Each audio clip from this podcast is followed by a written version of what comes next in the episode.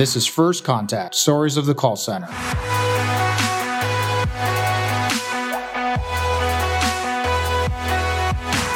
Brought to you by Nobel Biz, your one stop shop for all your contact center needs, both carrier and software.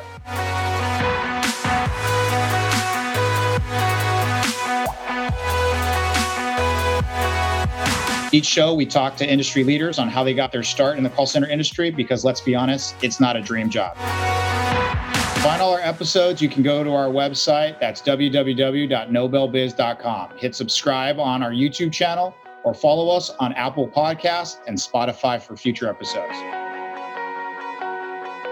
This is episode nine. Really excited about our next guest. We have Nancy Monroe here, who's the CEO of Verbal Transactions. Uh, look at this. She has over 28 years in helping organizations implement and deploy voice enablement solutions.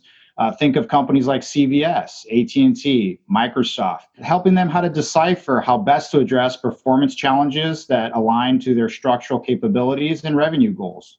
So think about this, everyone. Nancy has pioneered voice-enabled technologies and simulations in the corporate space. Um, and was the first to launch an interactive audio role playing simulator. We're going to talk about that today, so it's really exciting stuff. But her current solutions leverage speech recognition and AI to provide a scalable and immersive learning application, which we all know training and learning is critical. So, besides all that, of course, there's more. Uh, she's a great speaker, various conferences. You got things like Amazon Voice Summit, DevConf, you got eLearning Guild, ASTD, AAISP, so on and so forth. You can just imagine all the great stuff, even MIT Enterprise Forum of Chicago for three years. Um, when we look at this, we also have a guest has an education with a bachelor's degree from Northwest Missouri State University and obviously completed the Tuck Bridge Executive Education Program at Dartmouth. That is a mouthful. Nancy, welcome to the show. I'm so happy to finally have you on. Well, thank you, Christian, for that lengthy introduction. But uh, it's funny, when I first moved to uh, Chicago, people would say, Where'd you go to school? I'm like, Who cares? Uh, I would start to say Northwest Missouri State, which nobody's heard of, and they'd be like Northwestern, and I'm like, "Yeah, that's where I went. Sure, if that's what you, if that's." that's awesome. Well, I mean, one of the things that we love to do on this show, and I think it's the core of the show, is really understanding how you got to where you are today, right? And we've discussed in the past, and I think one of the things that we love to cover is not everybody wakes up and says, you know what, I am going to go into the contact center space. That's my dream job. So we always say, hey, it's not a dream job. But for many, it actually becomes a dream job. So I'd love to kind of start at the beginning for you. What did your journey look like to even get you into this space in the first place? Wow. Um, well, I think specifically in the contact center space, um, when mobile devices first started coming out in, you know, 2003, you know, BlackBerry was the dominant device, and I built a lot of enterprise learning solutions. And I thought, oh, you know, everybody's carrying these phones around in their pocket. Why can't we make something that's learning based? And so I started down the road of voice technology with the intention of build, building mobile learning. Well, what happened is I ended up using a cloud based IVR um, and really got deep into that space around IVRs and voice technology, transcription. And what I realized was everybody's building these apps, but I became anti app because there's so much work involved. And, um, you know, whichever device you have to come up with, you have to have testing environments for all of that. But what I realized was that phones let you speak, phones let you listen, phones let you record, phones let you play back recordings. So I said, you know, why can't I create a simulated conversation that lets me practice, you know, interacting with someone? And so we our tagline is we help use technology to make better human human to human, you know, interactions versus removing the human out of the interaction. And so that really got me into the phone space, and then I got into simulations, and um, you know, just kind of grew from there. So that's not only really impressive, but also to sit there and go like, you know, I'm going to use an IVR and I'm going to use simulations. I mean, how do you get there? I mean, there was there something before this that made you go, hey, I could use an IVR, I can use simulations to do this? Or, you know, have you been working on something like this for a while? What did it look like before this aha moment? Or was this something you've always been working on? Ah, good question. So uh, I've been in the corporate training space for like 28 years. And one of my biggest frustrations with that is most of it was passive learning, meaning you uh-huh. sit there and watch somebody give a lecture, you sit there and watch somebody tell you how to do something but very few learning activities were um, active versus passive. So I thought if I could build a simulation, which we all know simulations are some of the best ways to train somebody on something. I mean, you know, uh, commercial airline pilots do more practice time in simulators because you can't fly a jet around practice. That's too expensive. So I thought if I could build an environment that lets somebody practice something and they get immediate feedback on how well they did, then to me, you know, there's a whole world out there of sales professionals, call center professionals, uh, just people having dialogue and and helping them have better interactions because you get somebody on the phone for the first time and they're trying to talk to you number one very few people answer their phone anymore so when you actually get a live person on the phone you're like oh crap they answered the phone now what do i say mm-hmm. uh, so, it's almost so like you're surprised right right like, oh no, you weren't supposed to answer. so I wanted to build a tool that made that um, user experience um, putting them in that deer in the headlights. In fact, uh, University of Illinois here in Chicago, I kept trying to get their professor that ran a sales training program to try this out. And I was going to give it away for free. Any college that has a sales training curriculum you know, because my background's in sales, you know, I wanted to give this away free, but also with the mindset of it's like cigarettes, you know, you get them smoking early and they're going to continue wanting to use that. Um, so once they graduated from school, you know, I wanted them to say, hey, I use this great tool in college. Why aren't we using it in the corporate space? And so I finally got his attention and I had him log into one of the first, um, the first variation of the simulator that I built and he the light bulb went off for him he's like oh my gosh this is exactly what students need they need this deer in the headlights moment they need a realistic tool that forces them out of their comfort level and into real life because he he froze up. He says i froze up right away. And and to me that was a great learning experience. And we've continued to have a relation with relationship with them gosh, now six or seven years, we've allowed those students to use use the um, simulator for free, and now they're actually using it to teach them how to sell Second City, which is a big improv company here in Chicago. They they got a contract, the college did, to help them sell their professional uh, training s- services and skills, and so they're ac- actually prospecting for Second City as college students. And we built simulations around scripts that teach them how to get past the gatekeeper and how to try to get an appointment with that that particular target.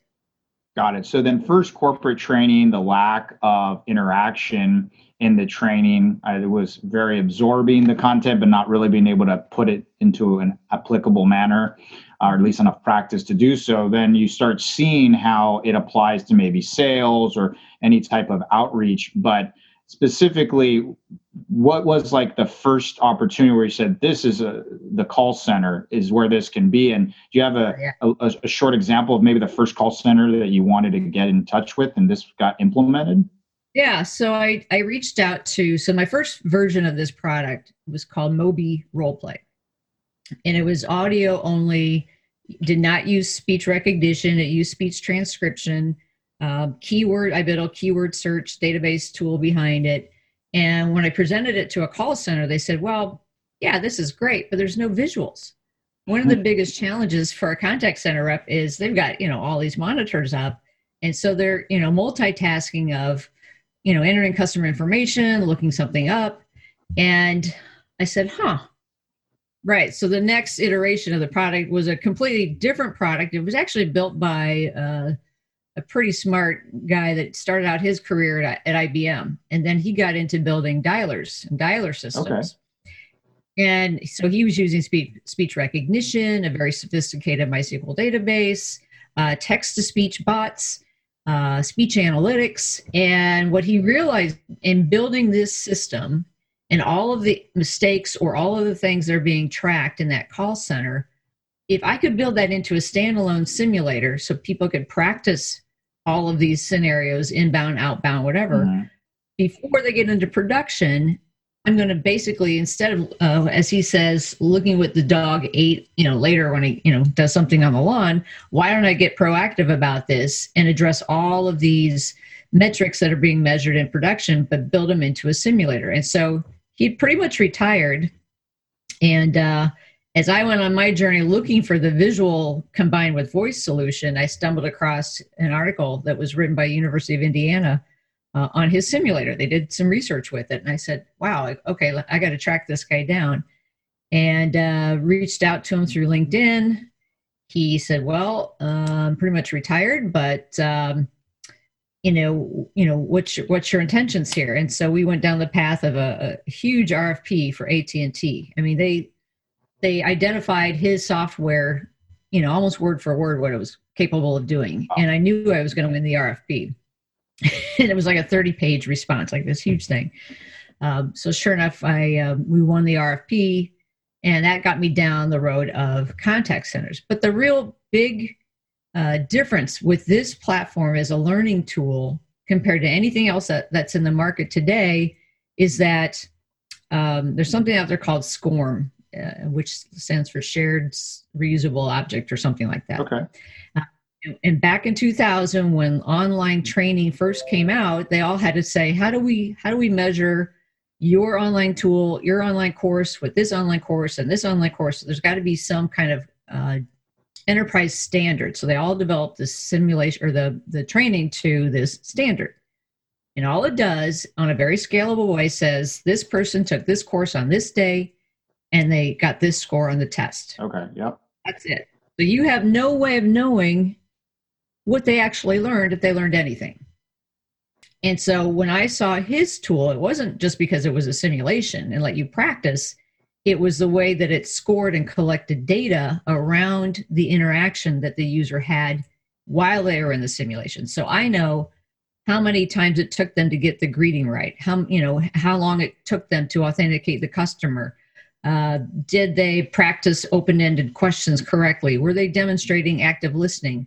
So all of these skills that are critical in a contact center, that all these, you know, metrics and measurements that are measured in production, I could actually build in the simulator and spit out a report that gave you complete transparency around how well that person conducted that transaction. Awesome. So, with all of that put in play now, how does that now fit into verbal transactions, right? What does that look yeah. like now? Um, and what's different, if anything, from what you've described?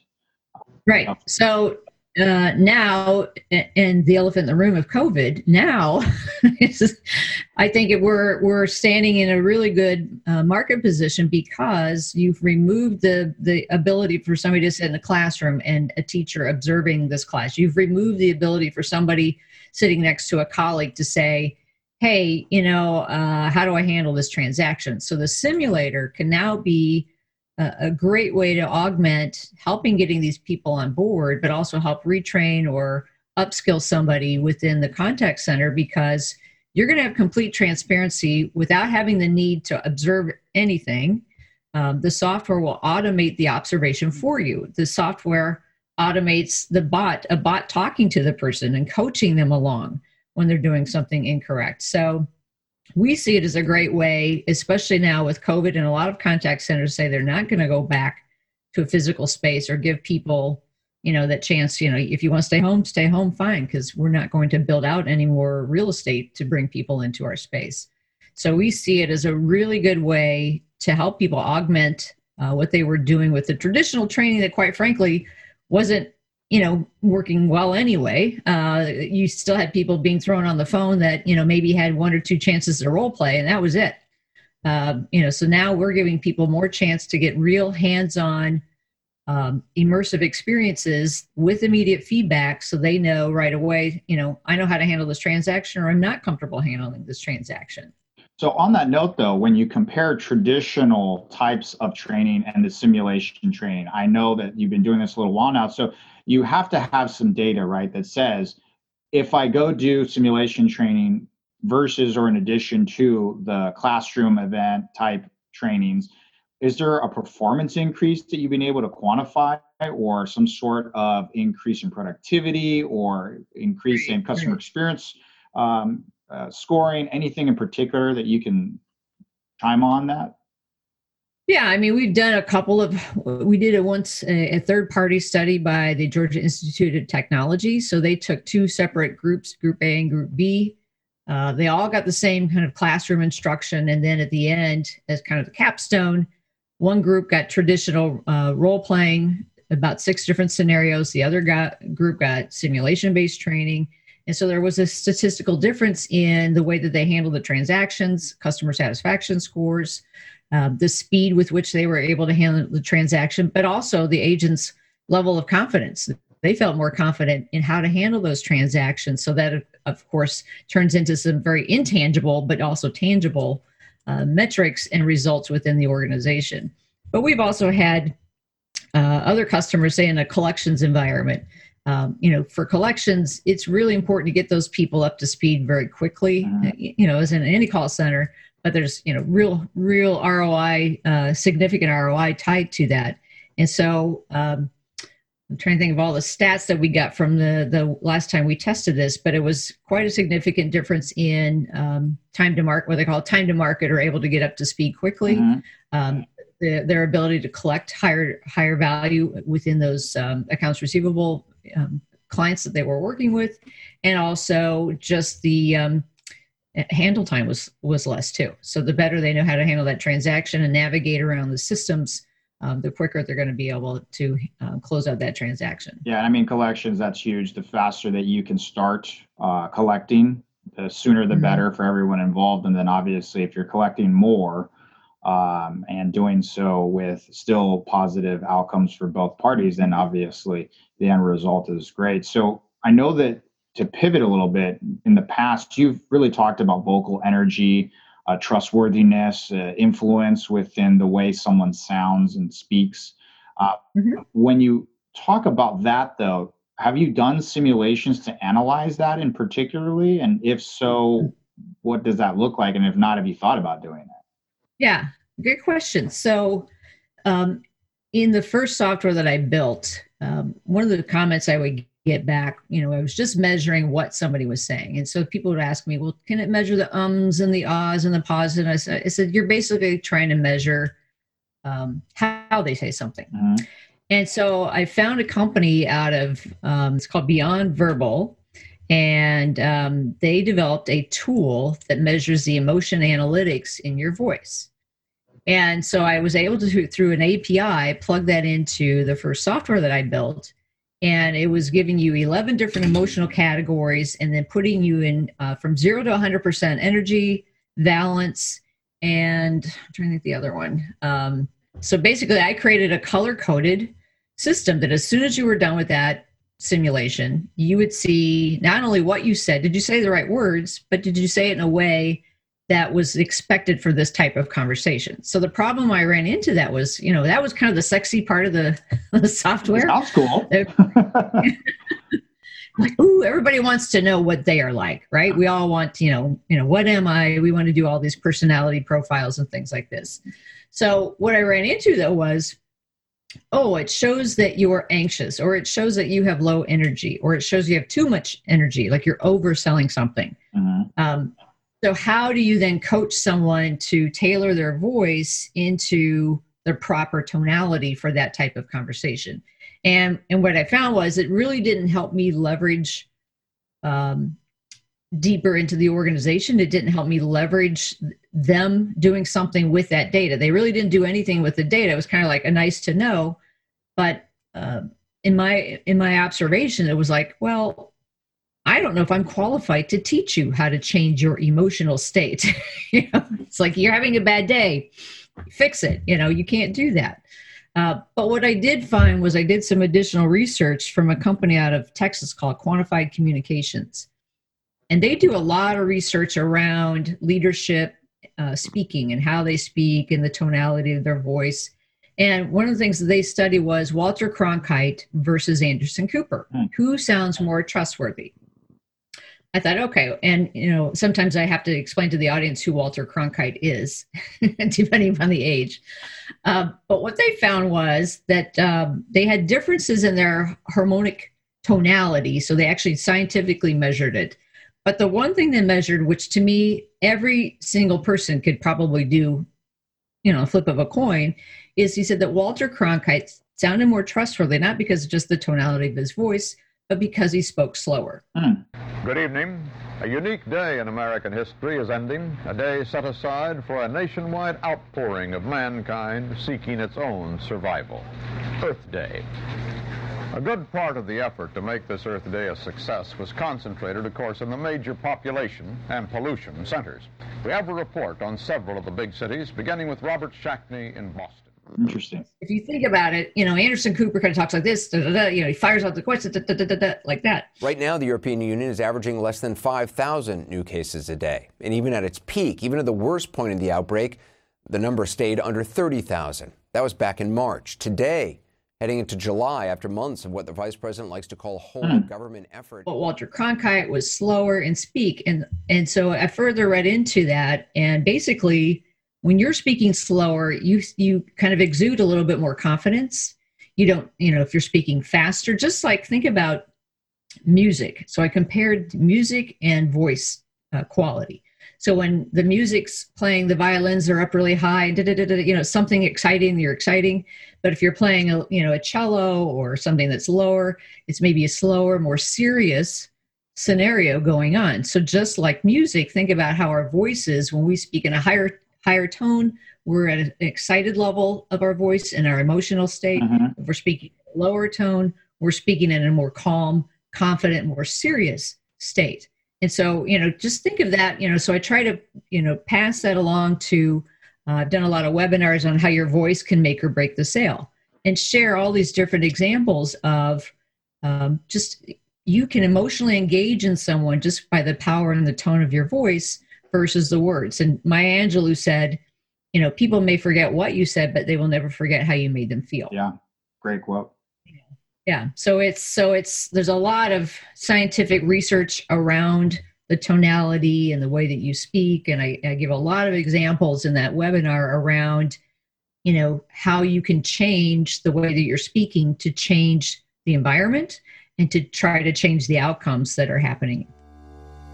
How many times does a call have to drop? How many times do customers have to complain about noise? With Nobel Biz Omni Plus, your work from home concerns are a thing of the past. Why worry about noise during calls when you can just send a text? WhatsApp traffic tripled during the pandemic, so why aren't you on there? Nobel Biz Omni Plus offers a seamless experience custom tailored for the at-home call center. With all the social media integrations, plus the traditional ones like voice, email, video, SMS in a single platform. Go to nobelbiz.com to find out more. What happens if an agent can't take calls because they have little ones? Simple. You can just reassign that agent to handle only text-based conversations. OmniPlus allows you to do that. So once again, go to nobelbiz.com to check it out. That's N-O-B-E-L-B-I-Z.com to get a free license for six months.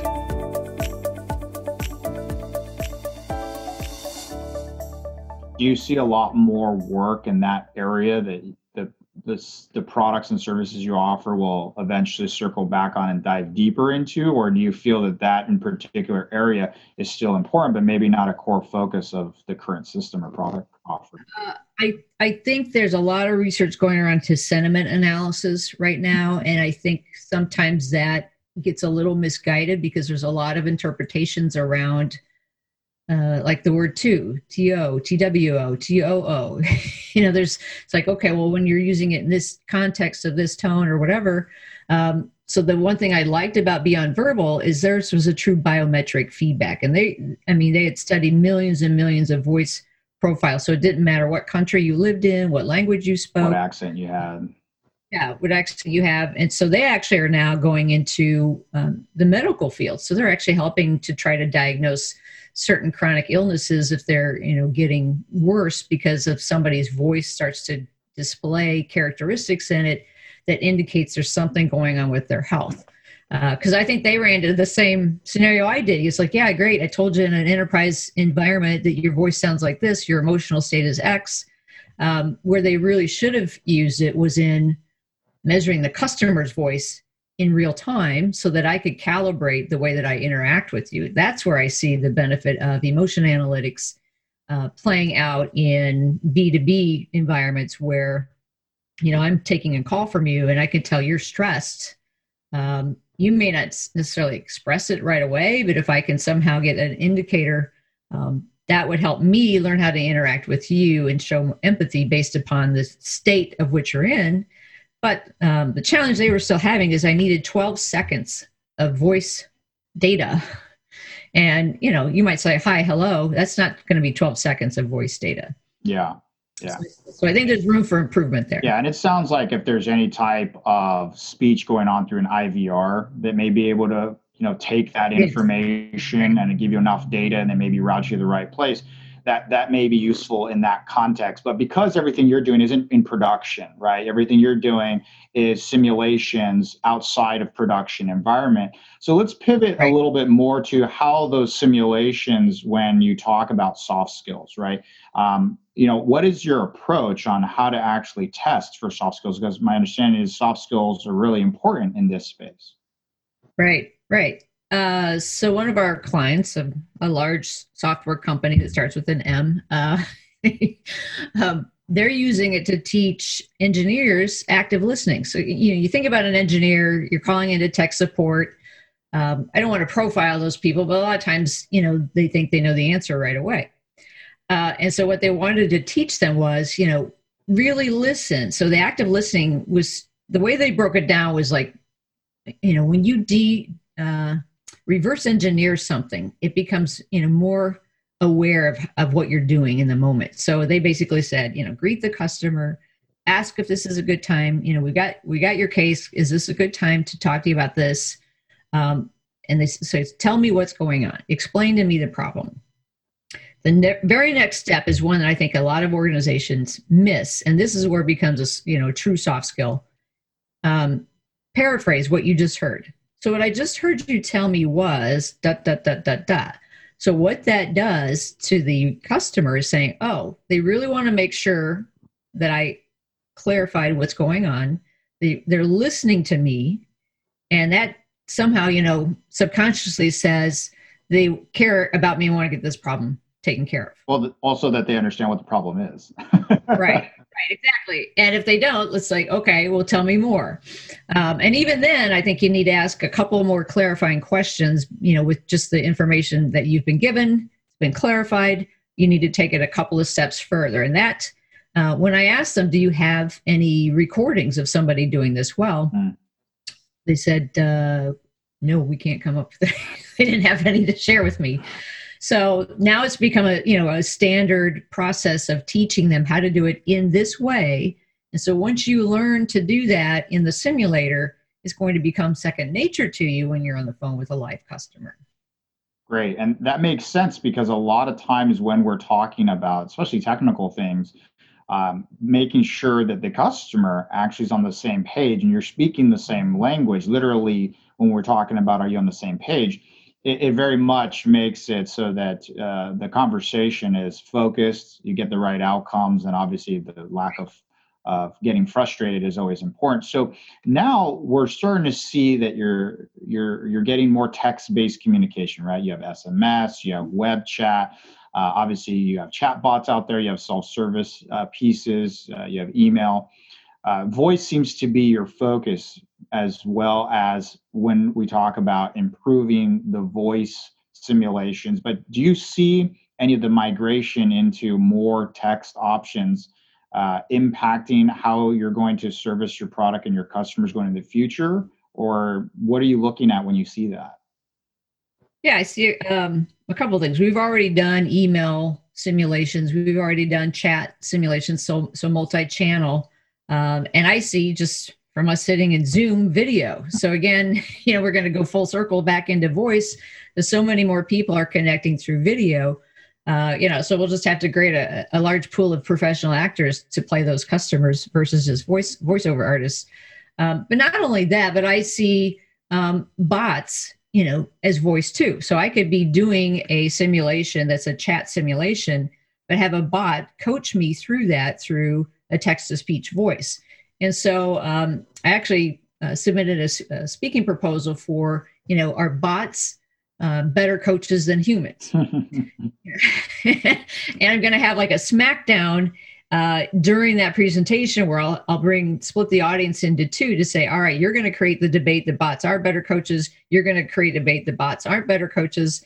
Because uh, I've, I've been finding research out there that talks about how sometimes we trust a bot better than we trust our manager. so, know, Says a lot about like, your manager. exactly. You know, they're unbiased. They're going to just judge me on my performance you know so voice could also be a computer voice and how you interact with it but also the technology that's used to build the bots and the ai behind that there are a lot of biases that are you know being built into those technologies so you have to be very careful about you know how you're building those bots and not building in some preconceived biases too because i think there was a debate at um, the amazon conference that i spoke at. I sat in on a session around you know we're we're seeing more companies that are in that space bringing women and minorities into those tool sets because they want to try to not build in just you know uh, a traditional computer uh, geek you know bias as they're building those voice bots and things like that. But i will say they all say that people tend to respond to female voice bot voices characters versus male voices i don't know why that is but that's just the research that's out there today yeah well i mean i think that in of itself is probably based on some form of bias anyways but you know without diving down bias just by the nature that it's using data and data inherently right. will have some bias depending on how you grabbed it and where you grabbed it from but um, it's interesting to look and note that when you uh, see that type of training around those different topics and everything from uh, being able to practice it and get it in play.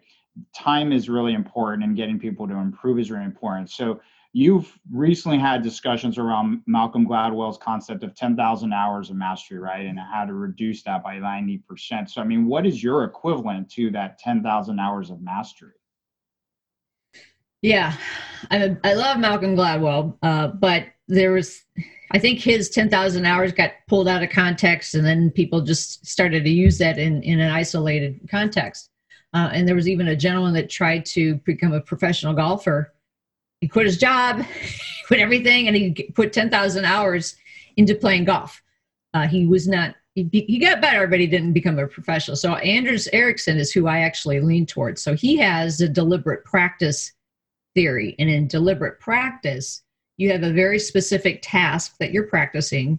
You have um, you have to make it uncomfortable so that you know it's it's not going to be easy for you right off the bat. And you have to have a form of immediate feedback or a feedback loop. Because if you're if you're doing something for 10,000 hours and you're practicing it wrong that's not going to help you either. So he adds in this feedback loop to help you correct when you start to get off track. So we see our simulator is really that deliberate practice tool that helps accelerate you getting on board or learning something much faster. So you're getting the hands-on practice, you're you're making it feel uncomfortable. So the way that we build the simulations, we say, let's start off with a level one immersion. We know it's uncomfortable, you don't know what to do, you don't know how to handle this transaction. So we're going to step you through, you know, what to say, what to click on, what to type. So you get that kind of okay orientation to the how and the why of what you're doing. Then the next level of immersion, we strip some of that, you know, immediate guidance out and let you try it. So, okay, let you try it a little bit. If you make a mistake, the bot's going to come back on and coach you through that next step. Then the third level of emotion or immersion, you are um, completely on your own. So now you've had exposure to an experience three different times with feedback uh, and guiding you through that. And so that's more than most people get in the, in an organization when they're learning how to handle transactions they might get one or two role plays uh, and i've done a, i've written a paper around simulations versus role plays And if you Google it, it actually comes up on the very first page of Google. Um, but basically, there's pros and cons to both. But the simulation, for the sheer fact that you're getting hands on practice with a very objective observer versus a subjective observer, maybe your colleague or your, your immediate supervisor. Um, plus, you don't have to have all these other bodies involved. You can have just you, yourself, and I, and and whatever technology you're using. Um, so I, there's a lot of pros and cons to both, but I would certainly say um, simulations are a way to get people up to speed faster. Um, um, and sometimes people think, oh, well, simulations, those are very expensive. Oh, you know, we, we can't afford to build a simulation or simulations, you know, that's a very sophisticated platform. Well, we've developed a platform that um, there is a learning curve on how to build the simulations, but once you build one, um, it's basically copying and pasting out of our scripting software because you think about it, the greeting and the wrap up are almost identical in every single call that you do, right? So that's, you know, a third of the conversation right there. You're just copying and pasting to build another simulation by keeping those pretty much the same depending upon the organization. A lot of templates, so, basically. Yeah, yeah, exactly. So people hear simulation, they think expensive and complex. Uh, I'm here to tell you, no, it doesn't have to be super expensive. Uh, and the upside of what you're getting, the benefit of what you're getting. You know, I have a lot of uh, organization using a tool called Storyline um, from Articulate. So Storyline lets you just basically take PowerPoint slides, add some branching to it. Uh, does not have speech recognition in it. Lets you maybe do a software simulation where you're typing on the screen. It looks like your software. Um, but the problem with that is you are not getting um, immediate feedback from, say, a coach. You can get maybe you got it right or wrong, but it wasn't tailored to exactly what you did wrong. Um, it doesn't tell you how well they did a, a certain activity or um, navigation. It only tells you when they finish the course and if they pass the test. So again, it's it's looking at the upside of boy. If I had a tool um, that I could drill down to see, okay, everybody took this simulation uh, on this day. Uh, let me drill down by sections. So if I see that the majority of the people got the greeting wrong, you know, I immediately are going to say, well, gosh, if they can't get the greeting right, the rest of the conversation doesn't matter. So it gives me a tool to help go then coach my staff and address what issues they're having in a very tailored way versus, oh, they finished this course, they got 80%, you know, I wanted them to get 90%, but I'm not sure which behavior I need to be addressing. It sounds very scalable though. And also when it comes to getting better at anything, I think a one-time training is probably not ideal, right? I think ultimately right. ongoing uh, reinforcement and education, especially if at some point you need uh, additional help or additional training. Uh, this lends itself well to that. What are you seeing from that in the use of the product? Do you mm-hmm. see that implemented where it becomes an ongoing use of the system or just for onboarding purposes? No, in fact, uh, we've had recent conversations again with the, the large software company that starts with an M. Um, let's say you're you're uh, an engineer and you have somebody running QA on your calls. Uh, the way they see it is, you know, I'm a manager. Uh, everybody's remote now. Um, you know, and if I get a QA report that says, "Oh, you just did this one thing wrong," so now we can build, you know, um, simulations that are very you know component based around a specific behavior or skill and let that engineer you know self-directed say oh okay you know i want i don't want my boss walking me through this you know i've got this tool and this resource here you know i'm going to go through and practice this um, uh, how to set up an active directory correctly or whatever whatever it is. Mm-hmm. Um, you know and and let me learn from that then wait for the next report to come back or report directly to my supervisor hey here's my results from me taking the simulator. You know you know do you still want to have a conversation about it? If they believe they're you know that they have confidence that they've gotten past that point then uh, they don't need to get involved. So we do see it as a way to um, kind of proactively help somebody get in front of those skills in, in front of those uh, situations where maybe they're not performing at the right level. Totally makes sense. Have you ever dreamed of perfect calls do you ever wonder how much time you'd save? How awesome would it be if you had only uninterrupted calls? Thankfully, these dreams are real. If you're a call center, we can do that for you. The NobelBiz Carrier of Carriers network assures uninterrupted calls through a worldwide series of servers designed for one purpose and one purpose only to deliver crystal clear quality. But how do we know we're so good? It's because we're a true carrier. We control the quality, the network, and the servers. And we said, let's give it all we've got. Go to nobelbiz.com and search for world class voice under technology. Once again, that's N O B E L B I Z dot com and look for world class voice.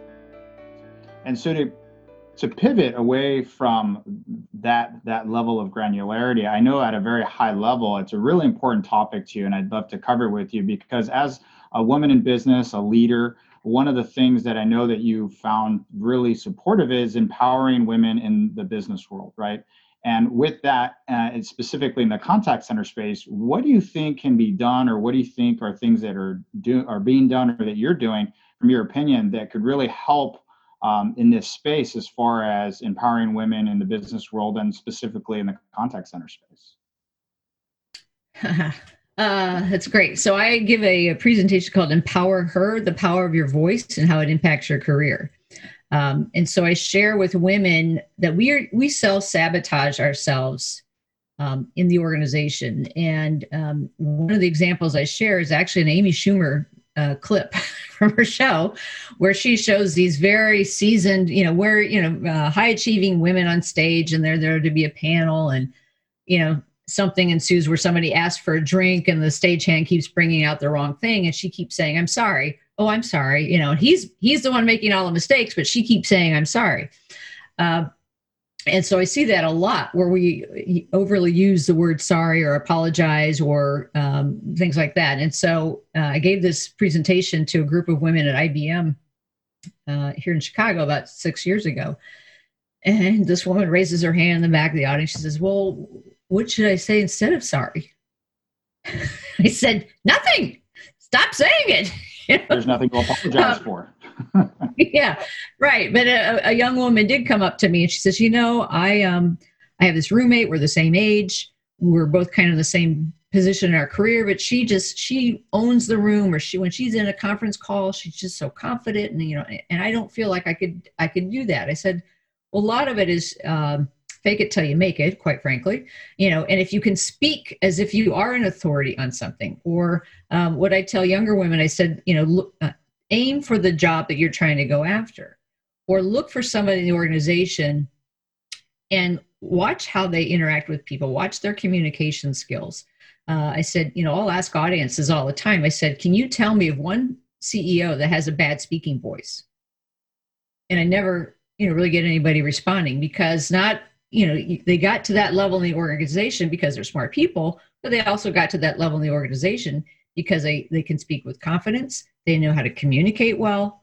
Uh, their vo- vocabulary uh, allows them to do that because you, you think about um, uh, there was a research that i found you know that when people start to speak they start to formulate an opinion of who you are as a person.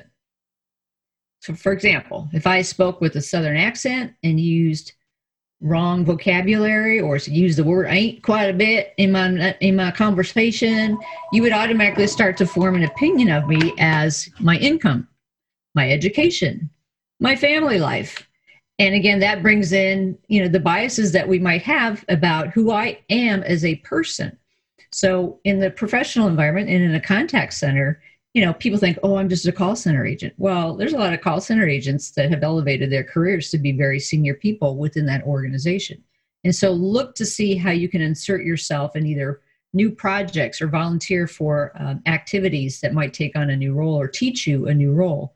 Because um, the one thing you learn as an entrepreneur, uh, when somebody says, "Do you do X?" you say yes, and you just jump jump right in and, and learn how to do something just because you know it's not something you've done in the past doesn't mean it's something you can't learn how to do. I mean i don't want to generalize in any way shape or form because i know it's not that case across the board but i've run into instances with two things that i've heard i'd like your thoughts on it. Is one that um, at times when you look at jobs right and postings of what a job is right a certain role within the contact center or any other role where um, if if you don't feel that you're necessarily a perfect fit, you you end up not applying for it. And I've seen the feedback that I've seen some women will do that. They'll say that's not a I'm not exactly a right fit for that, so I'm not going to apply for it. Whereas some men go, oh, I could do it, even if it's not something that they could do now. They would look at it and say, I can do that. So uh, there's pieces where sometimes they won't go for certain jobs or positions that maybe they could because they may not fit it to a T and then separately, when it comes to advancement or pay, um, asking for a raise, asking for uh, a change in compensation. Uh, again, sometimes there's a sense of waiting until someone acknowledges your performance and says you deserve more versus you saying, right. I want more. Have you run into either of those situations or instances in, in your experience? Yeah, quite a bit actually. You know, what you said um, in the beginning there, you know, women will not apply for something unless they match those skills exactly. And men you know they kind of feel the opposite. So i've, I've actually been a mentor uh, to a technology group of women technologists uh, and one of them wanted to be a cio and you know so it's like okay how are we going to get you there? I mean there's no reason why you can't be a cio just because you're not one today. Um, so you really have to again it's there's a confidence factor in there. Um, you know women tend to be of a personality of people pleasers and things like that. You know i don't want to again stereotype people but uh, I've had to learn how to live outside that box quite a bit. But, you know, so just help them understand, even when asking for a raise or asking for um, to be paid. You know, I know a lot of uh, people that work in the gig economy today, you know, and they're like, well, what should I charge? I'm like, well, I think you should charge X. If they say no, you know, you start out high, you can always go down low, but you can't always go back up. So even when you're asking for a raise or asking for a specific salary range, and thank thank goodness there's a law now where they can't ask you what you made previously because again that's going to influence on what they think they can get get away with paying you versus what you deserve to be paid. So i do see a lot of that but i do see some changes eh, not in not only in companies but in the law structure that you you can't be doing that anymore. But it's just getting comfortable with it. So maybe practicing with someone having those conversations. Again you know, setting up a simulation or or a, buddy that you can. I was just going to uh, say that maybe there's a simulation for something like that. If you can't get enough of Christian's voice and want more of that awesome mellow tone, go to nobelbiz.com and click on webinars. How have these challenging times impacted you? Is remote work difficult for your call center? How can you make sure your agents are actually working? We have the answers to these questions plus actionable tips on how to get your contact center up to speed. Once again, go to nobelbiz.com slash webinar dash series to find all our recordings. That's N-O-B-E-L-B-I-Z dot com and click on the webinars button with, with that said, though, when we talk about simulations, I know you had mentioned earlier with the pandemic, another important topic that's impacting a lot of people's lives. Um, when we speak to simulations now being remote and it being imperative for people to get the work that they can do today and have uh, set up for success, right? If they don't get proper training, then it makes it very difficult for them to onboard, which again makes it difficult for them to perform.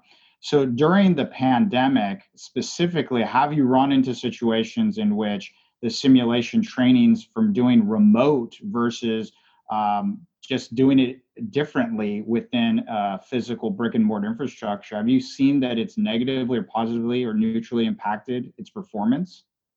Hmm. I haven't. I haven't seen uh, the negative. I have seen organizations come to us that we um, maybe had interactions with previously, but they didn't quite weren't quite ready to make the move. Mm-hmm. Um, and one woman said to me, she's like, "It's really hard to role play using Zoom." Uh, and so that's why she was looking at us as an alternative because you know plus they all had to unfortunately let some people use their own personal computers they weren't able to get computers shipped out to everybody in a timely fashion so you're dealing with all the different you know capabilities of those different computers that everybody's kind of operating off of so uh, what we've done because we ran into that even with a, one of the largest technology companies couldn't enable everybody to have the same device. So we're setting up uh, virtual machines in Azure so that we know that everybody's playing on the same technology field, that is all configured correctly. Um, because with speech recognition, you have to have, you know, it's all built into Windows, but sometimes, you know, somebody messes up something on their system and it's not working.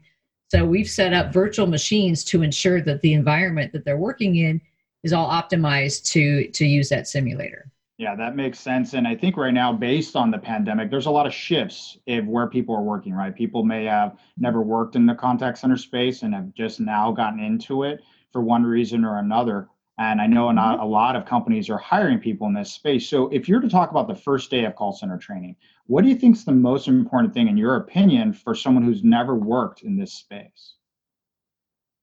Oh, that's tough, and it and it part of it depends on kind of their workforce setup as far as how they're being tracked and monitored, uh, and being comfortable with that. But I would say uh, time management is is one of the really key elements around, um, especially working from home. Some people aren't even used to working from home, so it's it's really finding an environment and space where you can concentrate and not have distractions.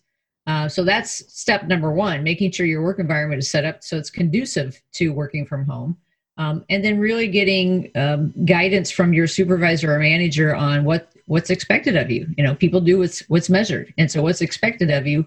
Um, but then again, once you get past kind of the orientation side of all of that, uh, the real challenge that we see within contact center space is um, unfortunately, a lot of organizations have a combination of legacy systems and new systems, mm-hmm. and it's just um, if you're not tech savvy, you're going to struggle with it a little bit. So, helping those people that aren't tech savvy, giving them um, guidance and tools like a simulator like ours to learn how to do it in a safe environment that lets them make mistakes. Um, because people learn from their mistakes. You, you think about uh, years ago, I used to sell um, John Cleese had video, corporate training videos that he did, and they were all very, you know, super funny, kind of the Monty Python style. Mm-hmm. And they would always show, show the person making a mistake and, and messing up. Uh, and what their theory was is that you know because we're demonstrating how to do it wrong, you're gonna in in a funny way you're engaged in it. You're it's a more active versus passive. You're laughing at something. It's an active form of learning, um, and so that's why they made him funny because you're going to be actively involved in learning you know, even though you're observing a video, you're laughing at it, it's going to go into your long term memory and you're going to remember that the next time you encounter that scenario. So, same thing with uh, giving people simulations to learn from is that it allows you to make those mistakes, you know, and, and you're not going to expect to be perfect right off the bat. But giving people tools like that, that they're not going to be sitting in front of their peers and get embarrassed. That's the other thing about role playing. People really do not like, you know, being put on the spot or having their new boss watch them and they get all nervous you know we kind of remove that element of the you know you know observing you and and, and calling judgment on you um, because some people just learn learn slower and once they learn it you know they've got it down. But you know if you're not tech savvy a lot of these call centers have a lot of different you know you've got two or three screens going you've got tabs open you've got it's it's crazy.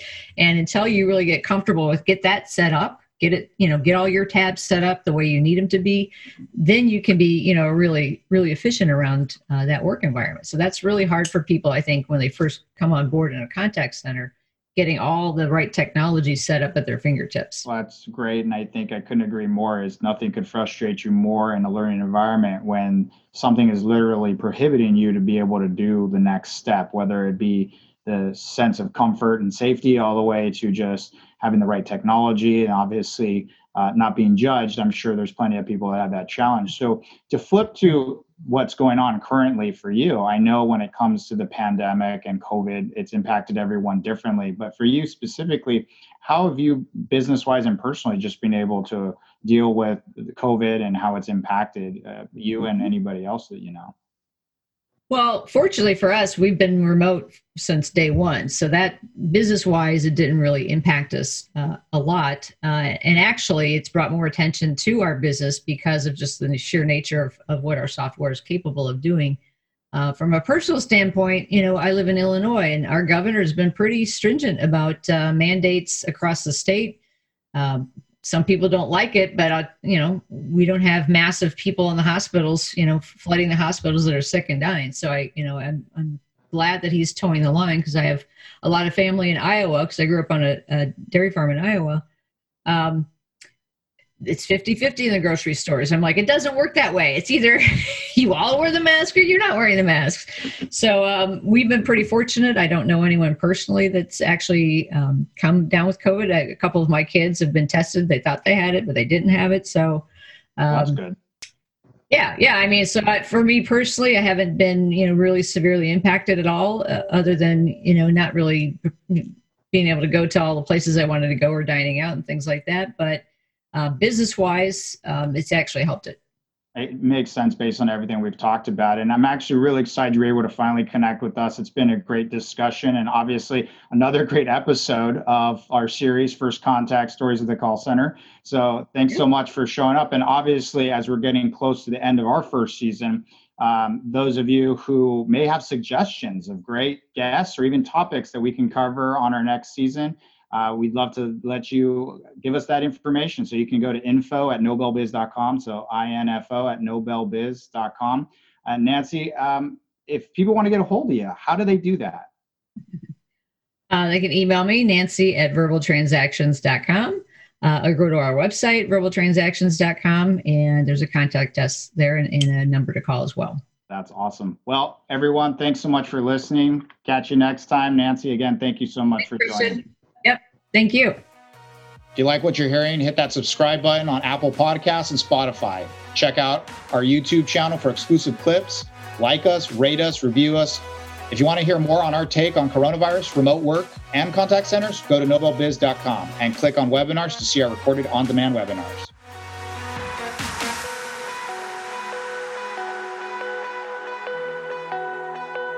Thanks for listening to First Contact Stories of the Call Center. My name is Christian Montez, and we'll be back soon with our next episode. This podcast has been hosted by me, Christian Montez, produced, written, and edited by Bogdan Minuts, with co executive producers Steve Biederman, Christian Montez, and Bogdan Minuts.